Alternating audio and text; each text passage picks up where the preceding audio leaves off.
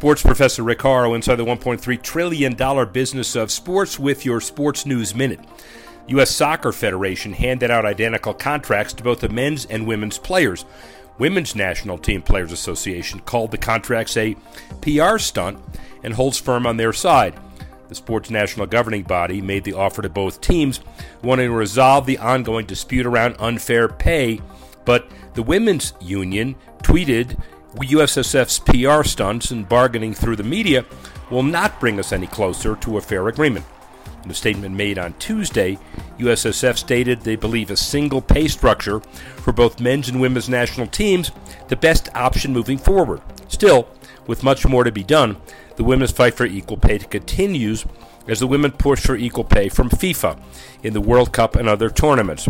The 2019 Women's Cup participants on the World Cup stage took home only 30,000 in prize money, whilst the men's players received 400,000 in prize earnings from the 2018 World Cup. Sports professor Rick Sports News Minute.